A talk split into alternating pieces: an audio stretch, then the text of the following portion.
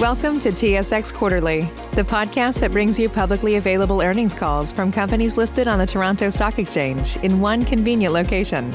Gone are the days of looking through confusing websites. You'll find the important information right here. Enjoy the call.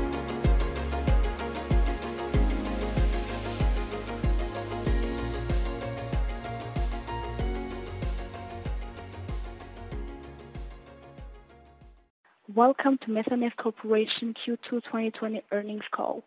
I'll now turn the meeting over to Ms. Campbell. Please go ahead, Ms. Campbell. Thank you. Good morning, everyone. Welcome to our second quarter 2020 results conference call.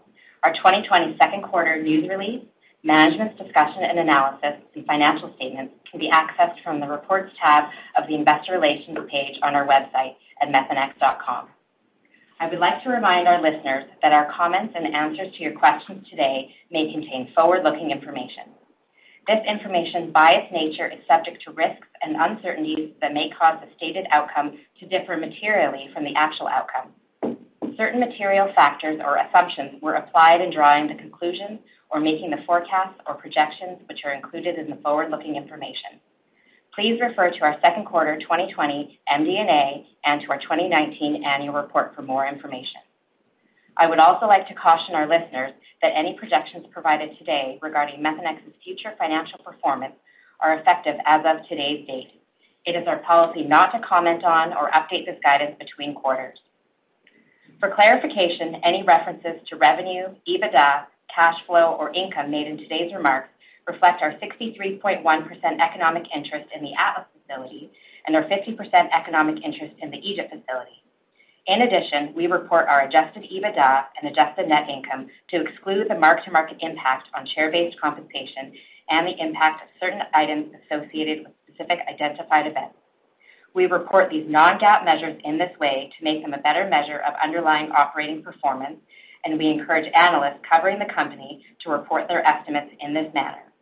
I would now like to turn the call over to Methanex's President and CEO, Mr. John Floren, for his comments and a question and answer period. Uh, good morning. We hope that everyone is continuing to stay safe and healthy. We will start with a few comments about the current environment and then speak to our Q2 results, provide an overview of the methanol market, and discuss how we are managing our business in this challenging environment while positioning ourselves to benefit from the recovery in the global economy. Our number one priority remains the safety of our employees, contractors, and communities where we work, and we are thankful that our team is safe and healthy. We continue to evaluate the risk at each of our locations to ensure the safety of our team members, and we continue to take extensive health and safety measures across our operations and offices as we begin to return to our workplaces at most of our locations. We have again demonstrated the resilience of our business model as our operations and global supply chain continue to run effectively in a different, very difficult environment, and our ability to service customers has not been significantly impacted by the pandemic. A big thank you to the entire team for a job well done. Now, turning to our second quarter results, this is a very challenging quarter for the methanol industry and our company. Due to the impact of COVID-19 and low oil prices, we recorded adjusted EBITDA of $32 million and an adjusted net loss of $64 million or 84 cents per share. Our results were significantly lower compared to our first quarter due to a lower average realized price and lower sales volume, which were partly offset by lower production and selling, general, and administration costs. Also, our margins tend to be lower in the declining price environment compared to a stable price environment. Generally, the opposite applies when methanol prices are rising. We estimate that inventory timing differences reduced adjusted EBITDA by approximately $25 million in the quarter. We estimate global methanol demand declined by approximately 5% or 1 million tons in the second quarter of 2020 compared to the first quarter, reflecting significant declines in most parts of the world outside China. The demand impact in China resulting from manufacturing shutdowns due to COVID-19 was felt the most in the first quarter. If we compare the second quarter of 2020 to the fourth quarter of 2019, we will see the full impact of COVID-19, where we estimate that quarterly global methanol demand declined by approximately 12% or 2.5 million tons. Prior to COVID-19, annual methanol demand was expected to increase by 3%-4%, or approximately 3 million tons in 2020 compared to 2019. In China, methanol demand increased by approximately 4% in the second quarter of 2020 versus the first quarter, as economic activity began to recover from seasonally lower levels and COVID-19 impacts. Ground transportation increased and fuel demand improved. Methanol demand improved across both traditional chemical applications, such as formaldehyde, and energy-related applications such as MTBE, DME, and other fuel applications. Methanol to olefin demand was particularly strong as several plants restarted and maintained high operating rates following planned and unplanned outages in the first quarter and supported by significant improvement in ethylene pricing in the second quarter. Outside of China, methanol demand declined by approximately 19% quarter-over-quarter. Traditional chemical demand declined due to significantly lower manufacturing activity, particularly in the automotive and construction markets, which are both major consumers of methanol. Demand into energy-related applications, including MTBE, declined due to reduced ground transportation and fuel demand. Global methanol industry supply also declined in the second quarter of 2020 compared to the first quarter due to various outages and shutdowns around the world, but not quickly enough to offset the global decline in methanol demand, which led to prices falling below the cost curve in Q2. As we've previously announced, we idled our Titan plant in Trinidad in mid-March and our Chile IV plant as of April 1. We have seen other producers in Trinidad, Argentina, the Netherlands, Russia, and China reduce operating rates or shut down. We estimate that global methanol supply declined by approximately 9% when comparing the second quarter of 2020 to the fourth quarter of 2019. Overall, production in the second quarter was 379,000 tons lower than the first quarter of 2020, primarily due to the idling of our Titan and Chile IV facilities.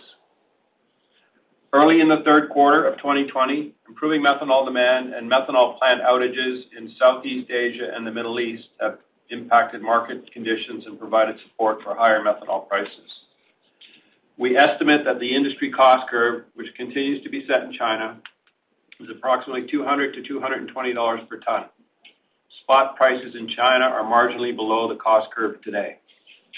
We recently posted our August North American price, which remained at $276 per ton, and our Asia Pacific price, which increased by 14% to $245 per ton.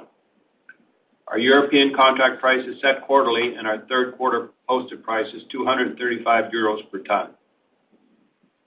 We believe that the outlook over the coming months remains uncertain, and it's difficult to predict the full impact of COVID-19 pandemic and the lower oil price environment on methanol demand.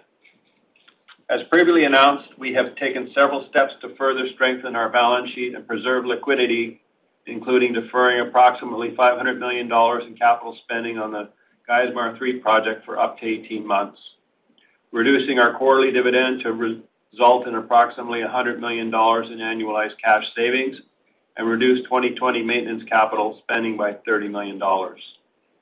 As you are aware, our cost structure moves with the price of methanol. The price we pay for approximately 60% of our natural gas we consume, which is our most significant operating cost, is linked to methanol prices.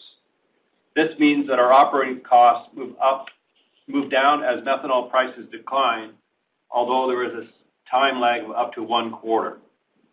We expect that a lower oil price environment will offset our previously anticipated increase in shipping costs due to the new International Maritime Organization's 2020 regulations.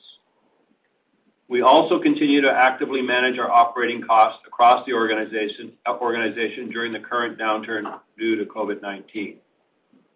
We have a strong liquidity position and ended the quarter with nearly $800 million in cash on the balance sheet. We expect that we only need to maintain a minimum cash balance of approximately $150 million to run the business day to day. We have no near-term debt maturities. We also recently announced that we amended our 300 million dollar committed revolving credit facility and 800 million dollar non-revolving construction facility, which provides meaningful financial covenant relief. As we've previously announced, we've placed our Geismar 3 project on temporary care and maintenance. Prior to making this decision, the project had been significantly de-risked, and our project execution was safe, on time, and on budget. We will consider a number of factors before deciding on whether to restart the project, including the pace of the global economic recovery, methanol market conditions, our ability to effectively finance the project, and the ability for suppliers to execute construction and to deliver material and equipment. Given the uncertainty in the broader economic environment due to COVID-19, we continue to plan for a wide range of scenarios, including ones where we see a more prolonged period of lower methanol demand and continued bottom cycle pricing. We are focused on cash preservation and continue to evaluate all options to ensure we maintain financial capacity and flexibility to navigate the current environment and emerge stronger over the cycle as conditions improve. We will not undertake share buybacks in this environment, as any excess cash will be used to further strengthen our balance sheet. Now turning to our outlook for the third quarter. We expect the outlook over the near term to be uncertain, and we cannot predict the full impact of the COVID-19 pandemic and lower oil price environment on the methanol market. While we have seen higher methanol pricing in the recent weeks, based on our posted methanol prices so far this quarter, we expect average realized prices in the third quarter to be similar to the second quarter. We expect our production levels in the third quarter to be lower than the second quarter. However, as prices stabilize, we expect that the timing differences due to our FIFO, first in, first out, inventory accounting will have less of an impact on costs. We expect adjusted EBITDA to be similar in the third quarter compared to the second quarter. Before pausing for questions, we'd like to highlight a couple of points regarding the resilience of our business. While the near-term outlook is uncertain, we expect continued long-term demand growth for methanol. Methanol is a key ingredient that serves as a building block to produce a multiple multitude of everyday items used to construct and insulate our homes, in automotive components to make cars lighter, and in the technology that keeps us connected. In many cases, there are limited, if any, cost-effective substitutes for methanol in many of these applications. Methanol is also used in an increasing number of energy-related applications and is a clean-burning and economic alternative fuel. Demand for methanol will eventually rebound as global economic activity recovers. As the industry leader with a global production footprint, integrated global supply chain, and low-cost structure, we have continued to deliver secure and reliable supply to our customers globally, which is our competitive advantage, enables us to be the supplier of choice to customers around the world. Our production assets are well-positioned on the industry cost curve to be competitive through the methanol price cycle. We have a strong cash flow potential with significant leverage to methanol prices. We estimate that every 10 dollar change in our average realized methanol price results in approximately 60 million dollar increase to adjusted EBITDA on an annual basis. Finally, we have unique growth opportunities in Louisiana, allowing us to increase our production capacity at advantaged capital cost when conditions improve to enhance our global leadership position and create significant shareholder value in the stronger global economic environment. We remain focused on operating our plants safely and reliably, delivering secure and reliable supply to our customers, and protecting our balance sheet.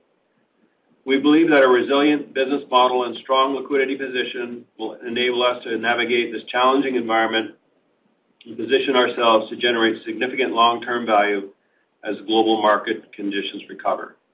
We would now be happy to answer any questions. Perfect. Thank you. We will now take questions from the telephone lines. If you have a question and you're using the speakerphone, please lift your handset before making your selection. If you have a question, please press star one on your telephone keypad. If at any time you wish to cancel your question, please press the pound sign. Please press star one at this time if you have a question. There will be a brief pause while the participants register for questions. Thank you for your patience. The first question is from Jacob Bout. Your line is open. Please go ahead. Hi, good morning. Morning. Uh, I want to start off on uh, G3, um, and maybe you can just talk uh, about your ability to push that out further than the 18 months, um, i.e., later than 2021, and any financial penalties to uh, to do so. Yeah. When we renegotiated our cu our recent um, um, revolvers, and including the construction facility, we did get some relief on the completion date for G3. Um, so uh, We have pushed that out a little farther. How far out? Another 12 months. Okay. Can you just talk about the incremental costs, if any, from from COVID-specific events in the quarter? Uh, the very minor incremental costs really to do with uh, working remotely, some technology probably, but very very insignificant. Okay.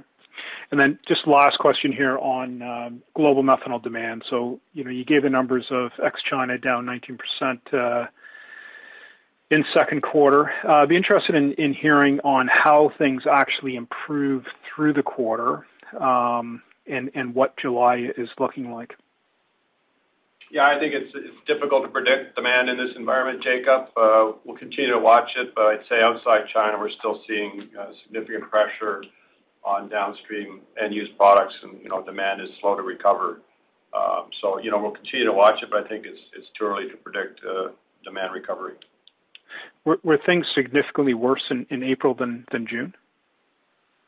Uh, you, you know, I don't want to go month by month because you know, it's better to look at quarter by quarter. But I'd say you know, demand is still significantly down from where it was Q4 2019. All right, I'll leave it there. Thank you, John. Thank you. The next question is from Ben Isaacson. Your line is open. Please go ahead. Good morning. Thank you. Um, John, we've read that uh, inventory levels at Chinese ports are reportedly high. Can you kind of put that into context as to how you see global inventory levels through the channel? Yeah. Well, China levels continue to go up, but so does you know, the demand is is quite a bit higher you know, uh, because of MTO operating um in China.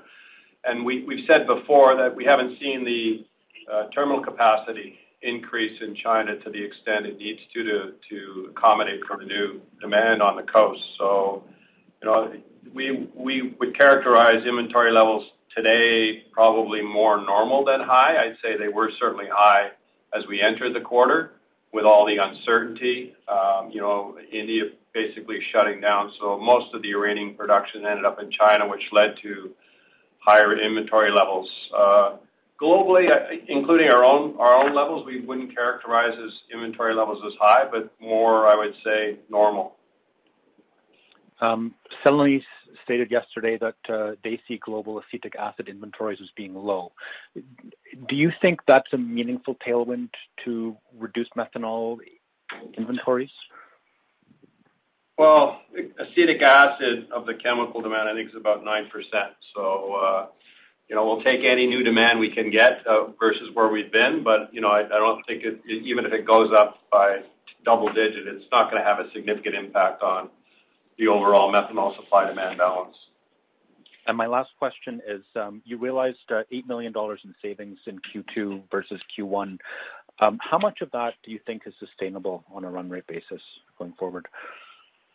I guess it depends on how COVID-19 continues to impact uh, our ability to do things like travel and you know, our our company set up uh, as a collaborative type company. We have a lot of global teams that meet on a regular basis, and all of that obviously has ended. And you know, obviously in this environment, when we're looking at hiring and things like that, we're being very cautious. Uh, And to me, I think the big question is what is the longer-term or medium-term demand for methanol? You know, we were setting up the company to be growing in line with the methanol market, which was 4%-5%, and obviously that's totally changed right now. So we may need fewer people uh, going forward if we don't see a rebound in methanol demand. And if we do, then, you know, obviously we'll adjust our cost structure uh, as a result. I'd say it's main the savings that we've uh, achieved are maintainable. We can maintain them in the current environment. Great. Thank you very much. Thank you. The next question is from Joel Jackson. Your line is open. Please go ahead. Hi. Good morning, John. Morning. Um, I have a few questions. So the first one would be, if I heard your data points correctly in the prepared remarks, you talked about methanol market uh, contracting about 12% between Q4 of 2019 and the second quarter. Looks like your own sales volumes contracted between 16 and 19% uh, between Q2 and then Q4. So It looks like you lagged, you had worse contraction in the industry. Can you talk about that? Was that a strategic choice to help uh, balance supply demand? Um, you had some plants that closed as part of that as well. Maybe you can just talk about that, please. Yeah. It's not a strategic choice to uh, not sell product. We sold all the product we could. Um, certainly, we took plants offline to get in front of what we saw, a declining demand environment, which proved to be uh, quite uh, a good call in retrospect. Um and the only plants where we had total flexibility was Chile IV and Titan, and that's why we chose those plants. If you look at, you know, the impact on us, you know, we're underweight in China versus the rest of the world. You know, China recovered in Q2 while the rest of the world declined 19%. You know, our larger exposure to Asia Pacific, Europe, North America saw us decline more than Q2 than the market. So that's not unexpected based on our mix. And MTO saw growth in Q2 and high operating rates. And, you know, we have less supply into MTO in Q2 as they, I think, you know, switched to buy more Iranian product that was being sold at a discount in China by up to $50 a ton uh, during the quarter. So uh you know, we would have uh, not uh, chosen to compete at some of those MTO accounts at those price levels. So we chose not to sell. But you know, we sold everything that we could that made sense for us. That's helpful. Um, I had a question about turnaround. You talked about having some maintenance outages at both G1 and G2 in the second quarter. I believe a turnaround at G1 last year. Maybe G2 was due. Does this mean you don't need to do a turnaround at either G1 or G2 in the next couple of years? And then do you have any other turnarounds planned, any other plans this year? Yeah. Well, G1, you know, usually we get four years between turnarounds. Um, and so we did G1, and so I don't expect to do a turnaround at G1 for three years. Um, As far as G2, it hasn't had a turnaround yet, uh, since it started. And you can do the math, Joel. Uh, You know, it's coming up to four years. So I think that'll be due at some point, not too distant future. The outages we took in Q2 were really minor maintenance outages. I mean, pricing was low, demand was poor, so we just took advantage of the, you know, those conditions to make some minor corrections to make those plants safer and more reliable uh, over the medium term. Uh, we've always guided to two to three turnarounds per year. Obviously, in the COVID-19 environment, we had to delay some of our planned turnarounds at some of our plants. And uh assuming everything remains the way it is today, which is a big assumption, we plan to do those turnarounds in the second half of the year. But we're monitoring the spread of COVID and our ability to get these turnarounds done safely and effectively in the current environment. That's helpful. And just finally, so um you talked about the set of conditions you'll be looking at whether to restart G3 in 14 or 15 months. Let's just say that you come to conclusion maybe around now that, you know what, you're not gonna pursue G3 anymore. I'm sure you've gone back to look at your options here if you were to stop the project and penalties or how much payment you'd have to make or what you'd wanna finish just to have ready for if you restart the project down the road. Can you maybe just talk about as much as you can, you know, what flexibility, what options you have, how much you'd have to spend, what the penalties might be if you stop G3, you know, now? Yeah, I think it's early. And We've said that, you know, to stop it uh, when we made the decision just a quarter ago or to put it on care and maintenance is about the same, and we haven't changed our view on that. As we've announced that, we're obviously negotiating with all of our suppliers on different equipment, different construction labor, engineering, et cetera, et cetera, um, you know, on on all these different uh, components. I would also say we've had a number of uh, equipment suppliers declare force majeure on us or interrupted because of COVID-19. You know, there's hundreds and hundreds of these contracts that are being negotiated back and forth. So if we make the decision to uh, not go forward with G3, you uh, you know, sometime middle next year, we'll certainly highlight those costs that we would incur at that time. Thank you. Thank you. The next question is from Hassan Ahmed. Your line is open. Please go ahead. Morning, John. Morning, Hassan. John, if I heard you correctly, um, you talked about relative to end of last year, supply being down uh, roughly 9%. So my question to you is that, um, you know, um, with the economics looking the way they are right now, I mean, could you venture a guess uh, as to, you know, what percentage of that 9% will maybe potentially be permanently sort of uh, curtailed? Or do you think most of that supply is gonna come online? And then part and parcel with that, how are you thinking about the pace of near-term new capacity additions? Yeah. So we, we've highlighted two plants that we expected to be completed sometime this year. The Yuhuang plant in the United States and the uh, Mitsubishi plant uh, in Trinidad. Uh, I think they total about 2.8 million. I think you know, both are probably under some challenges in the current environment based on our experience with labor availability and how you have to manage your workforce in this type of environment. Um, we think they'll start. They will start at some point, possibly delayed. Um, but you know, it's really hard for for me to give you an exact on that, Hassan. As far as uh, you know, methanol supply that's offline, gone forever, you know, really hard hard to predict. You know what we are going through in in Trinidad and and uh, our competitor has five plants there. Uh, You know, the gas dynamics are really um, difficult. So they've shut down some capacity. And uh, whether that comes back or not, I think will be a factor of gas price and whether um, you know, we and they can uh, negotiate a gas price that makes sense uh, through all points of the cycle of methanol. So I think we'll have to watch that and see how that evolves. But it's really hard to predict where that's gonna end up. I think in other parts of the world, if pricing was to rebound to more normal uh, methanol cycle levels, mid-300s, we would expect that uh, supply to come back on. Very fair. Very fair. And as a follow-up, John, you know, maybe early days, but uh, you know, a lot of sort of news releases coming out about flooding at the Yangtze River. Um, So what are you guys hearing in terms of uh, you know, be it methanol output uh, as well as methanol trade that may or may not get impacted by you know, this flooding uh, that's being reported in the press? Yeah, I don't have anything to add on to that, Hassan. Sorry. Okay, fair enough. Thanks so much, John. Thank you. The next question is from Mike Leithead. Your line is open. Please go ahead. Great. Thanks. Good morning, John. Morning. I have just two kind of higher level questions today. First, I believe Methanex owns its own vessel fleet that I think is worth, call it, roughly 200 million on your balance sheet today. Curious as you think about improving your financial flexibility in this environment, if you'd consider some sort of sale leaseback arrangement to help generate cash flow near term, or you would consider owning your own ships strategically important to where you are today with Methanex. Yeah, we don't own them all. We have a combination of long-term time charters, which would be 15 years.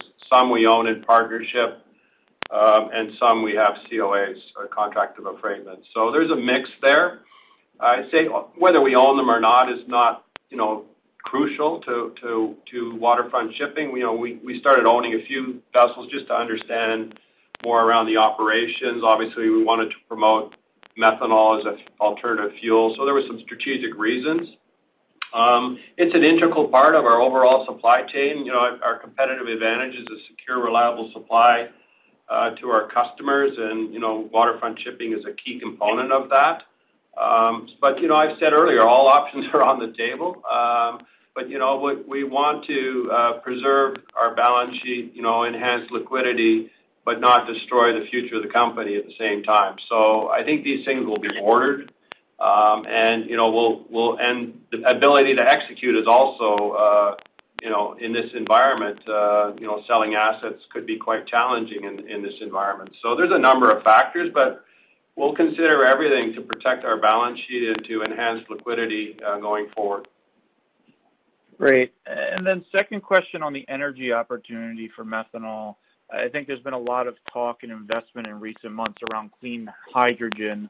And earlier this month, there was a major hydrogen project announced in the Middle East, where effectively they're using ammonia as a transport medium to take the hydrogen gas to the end market. My understanding is someone could do something similar with methanol as a liquid hydrogen carrier for fuel cells. So I guess just between what's going on in clean hydrogen or even just direct fuel blending, can you just maybe update us on your thoughts on how you see methanol playing a part in this move towards clean fuel? Yeah. Well, methanol has always been a great hydrogen carrier. That's not news. Uh, we had a fuel cells project team going back to 20 years ago, working with people like Ballard, for example. And, uh, you know, that continues to go forward, not for automobiles uh, in a big way, but for you know, smaller applications like generators and et cetera. Still a very small part of overall demand, but uh, as a hydrogen carrier, methanol is a great alternative. I'd say that kind of application is really a medium to longer term uh, to build out the infrastructure, et cetera. So yeah, certainly possible, but as far as impacting uh, demand in in the next five years, I would expect not.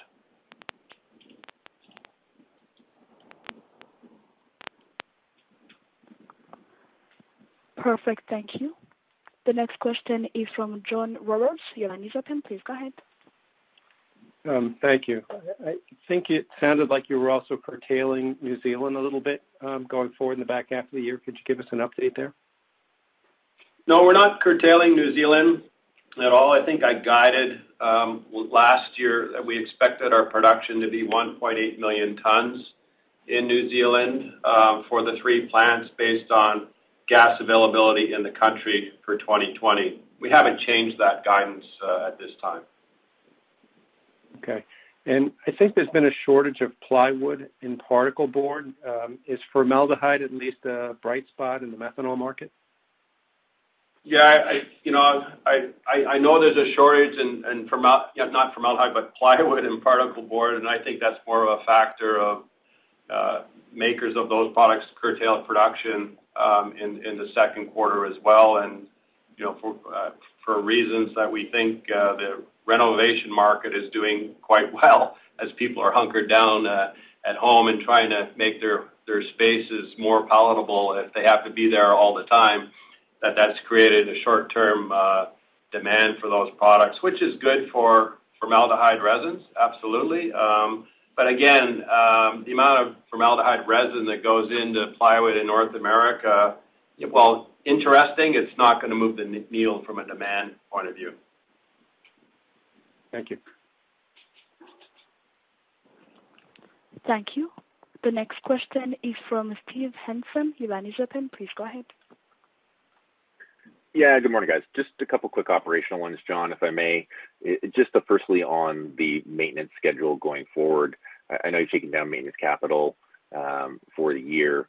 Just give us a sense for how much more flexibility there might be in that budget and whether you have any major turnarounds uh, planned through the balance uh, of the year. I know you don't give specific timing on those downtimes, but just trying to get a sense for whether we should expect any more disruptions. And then as a follow-up note or question just on the CO2 levels that I think you noted in New Zealand, just trying to get a sense for what's happening there. Yeah. So, um, as far as turnarounds, we've guided to two to three per year.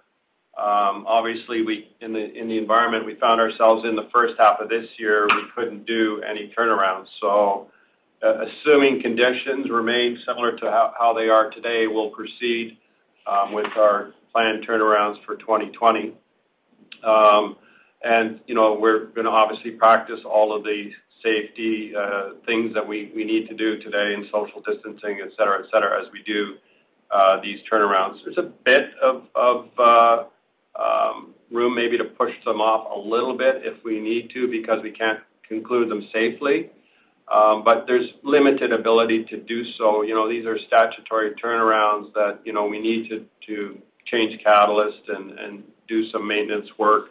every three to four years. So we have limited ability to further um, postpone or these turnarounds. And so that, you know, you should expect us to do two to three a year in a normal environment. And I didn't really understand the CO2 question related to New Zealand. Are you talking about the high CO2 gas or CO2 emissions in the country? There was just a very brief comment in the MD&A about CO2 levels being slightly down. I wasn't too sure what that meant. I think it referred to the CO2 gas. Oh, that was Medicine Hat, Steve. So, Oh, I uh, we take, yeah, we take CO2 across the fence from a nitrogen plant. And, um, you know, we have min-max rates in that, and we decided to go to min rates on the CO2 we were taking, which impacted our production there a little bit. Understood. And then just one follow-up, if I may, is on Trinidad. You know, where are we at with the broader Trinidad discussion and debates?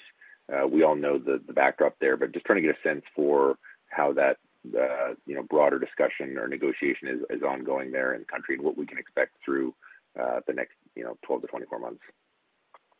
Yeah. So so we're negotiating, as as we said, and, you know, we're we're looking to to secure an arrangement that allows us to be, you know, somewhat profitable at all points of the cycle. And certainly, the NGC understands that, and they're working hard to to uh, create the conditions to allow us to sign a deal with them that makes sense for us, makes sense for them, and makes sense for the upstream. So we have nothing to report today, but we will continue to negotiate. We're not alone. I mean, there's others on the island uh, in our business, in methanol, as well as in, uh, you know, fertilizer, that are in the same Uh, conditions that we are. So, uh, I think the government wants to have a solution uh, to this issue and are working hard to make things happen, to allow, you know, the island to continue to be a significant producer of methanol and ammonia. And, again, we'll report as we have something to report. But right now, the plant is down, and you know, you shouldn't expect it to come up here in the near term. Okay, much appreciated. Thanks, guys. Perfect. Thank you. The next question is from Matthew Blair. Your line is open. Please go ahead. Hey, good morning, John. I was hoping you could provide just a general update on what you're seeing with MTO. Just been some chatter recently that MTO really suffers in a low crude price environment. What kind of operations did you see in MTO, both in Q2 as well as uh, currently?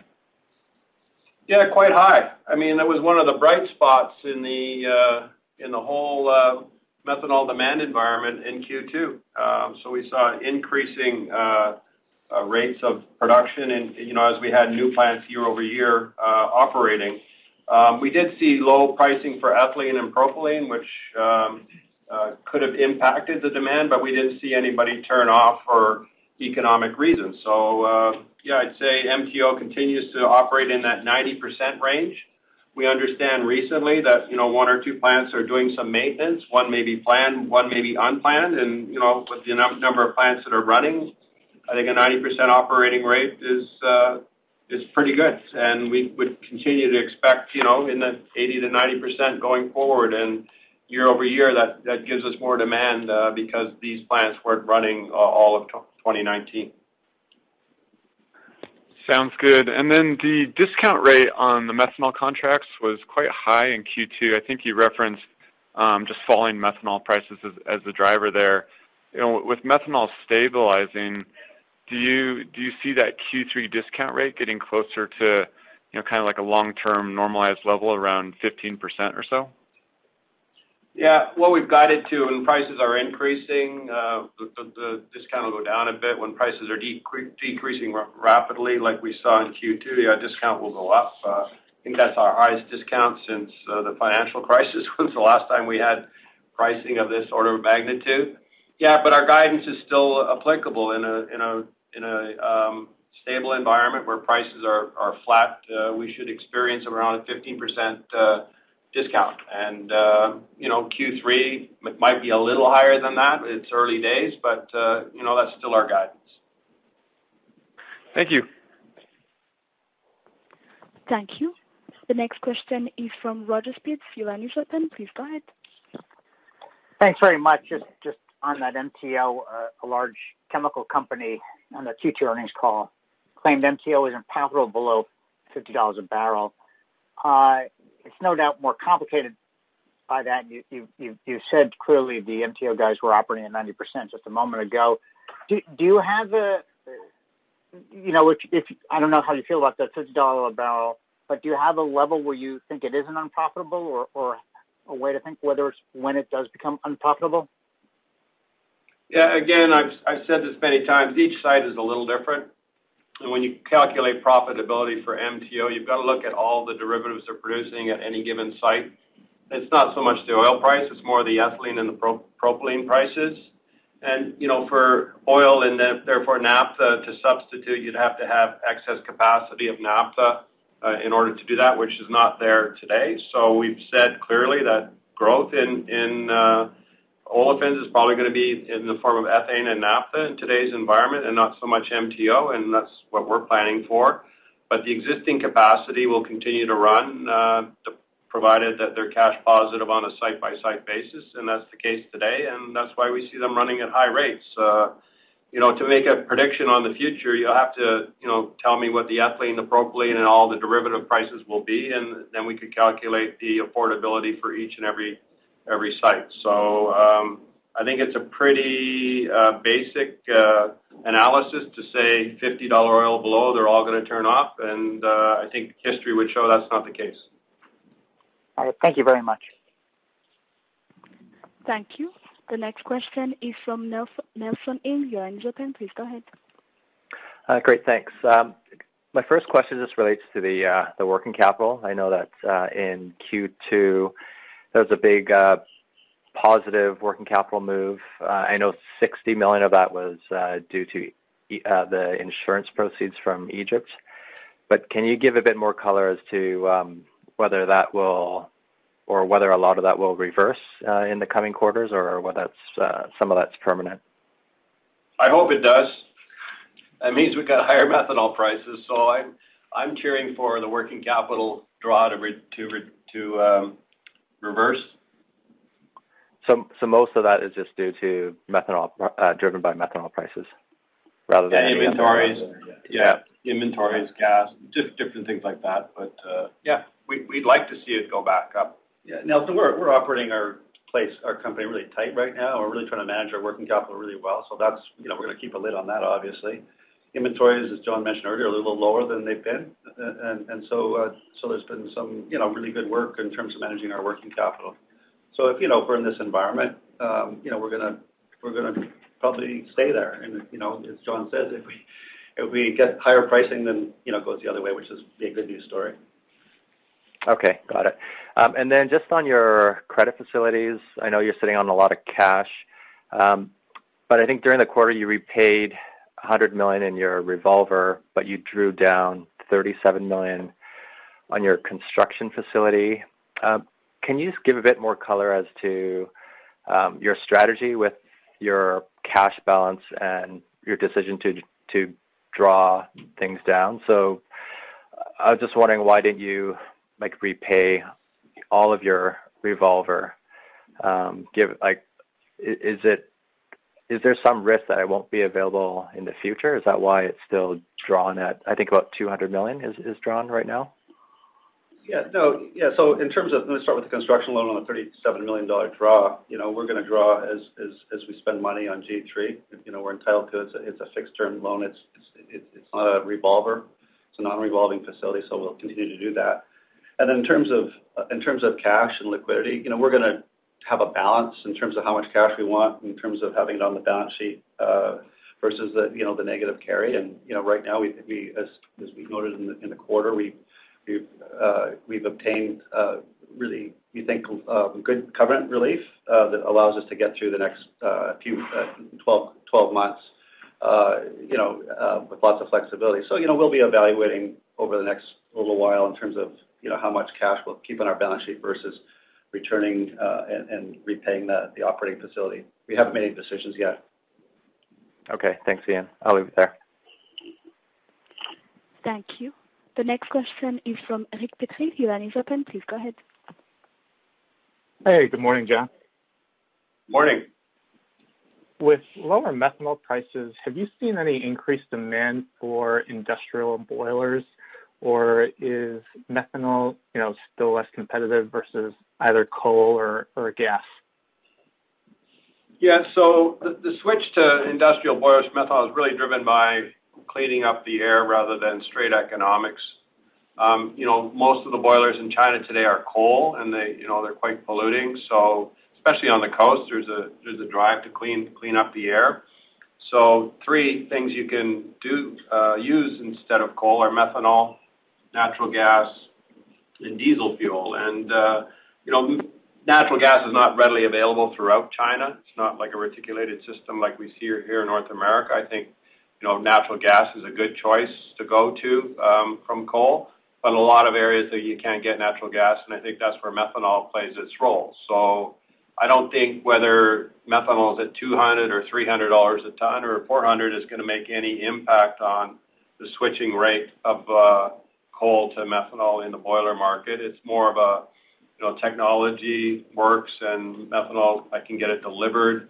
Uh, so it's more of a supply chain issue than actual price of methanol. We continue to see conversions, not only on boilers, but more recently on kilns as well. So coal-based kilns are, starting to convert to those same three fuels. And we see that as a trend that will continue, especially as China looks to clean up uh, its air. Okay. For my follow-up question, I wanted to ask on the longer-term dynamics of marine fuels. I think Lloyd's recently approved an ammonia-fueled vessel. So how do you see methanol competing against uh, ammonia and, meeting IMO uh, 2030 standards?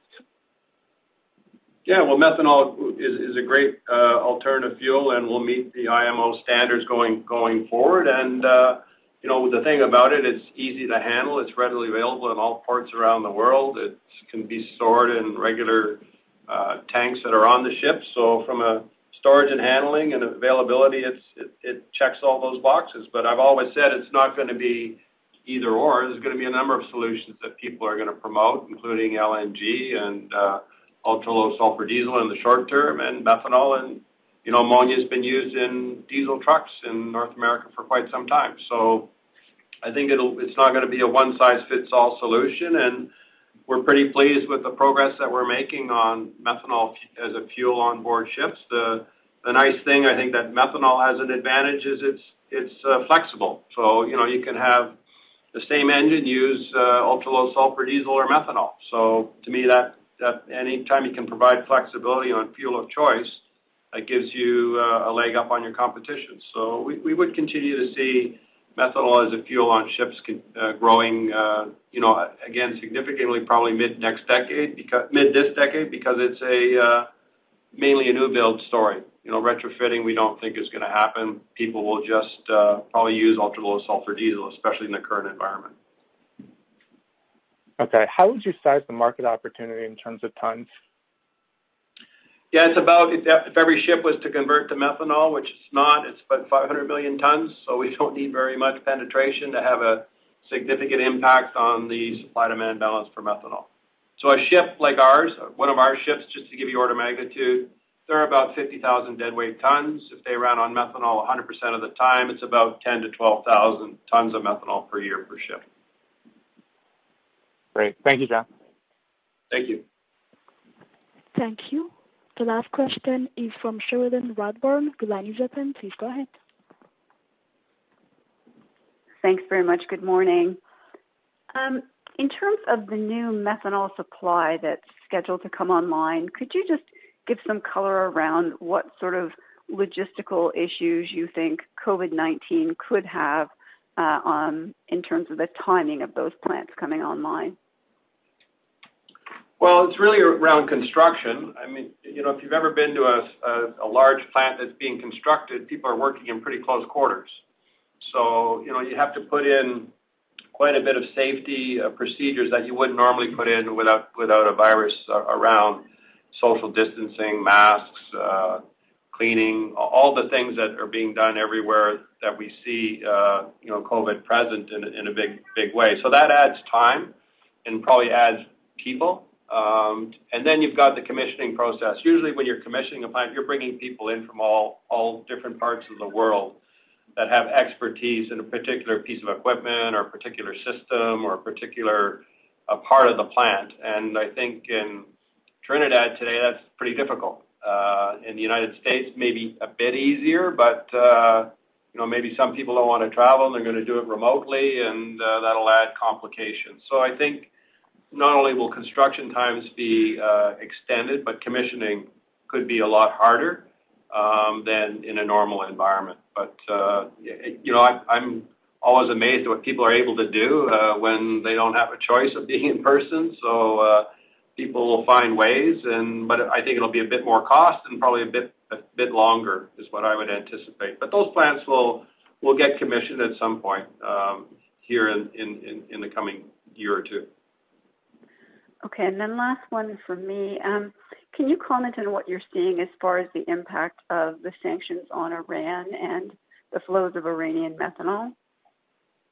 Yeah, really no impact on their ability to produce. I think the impact of sanctions is more getting spare parts and, and you know, developing the gas fields to allow them to deliver gas uh, on a uh, reliable uh, level throughout the year. So, you know, we're still continuing to see methanol being shipped, um, and uh, really the only place it can be sold is is China. Now India is back open, so there's some going to India, and we've seen pricing rebound in, in India as a result. So I'd say it's more not the ability to sell the methanol. It is at a discount to other material, but they're still selling it. It's it's, it's the production and the ability to run their plants reliably uh, going forward. Thanks for the time, John. Thank you. Thank you. We don't have any other questions at this time.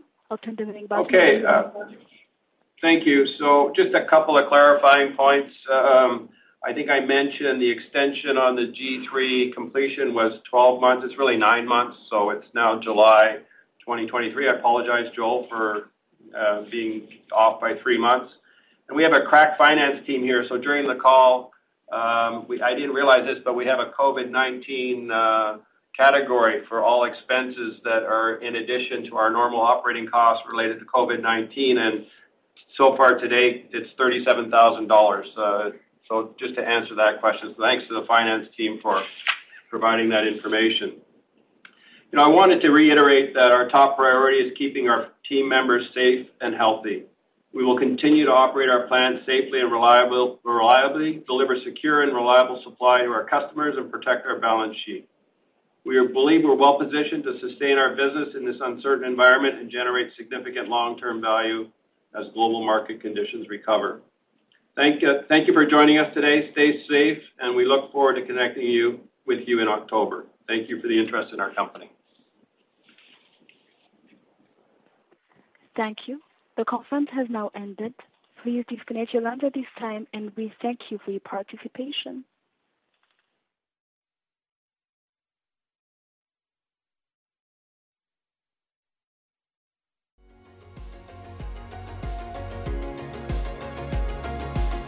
Thank you for listening to TSX Quarterly. If you enjoyed the cast, remember to leave a good rating. And remember, for any additional inquiries, please consult the company's investor relations section on their website. See you next time.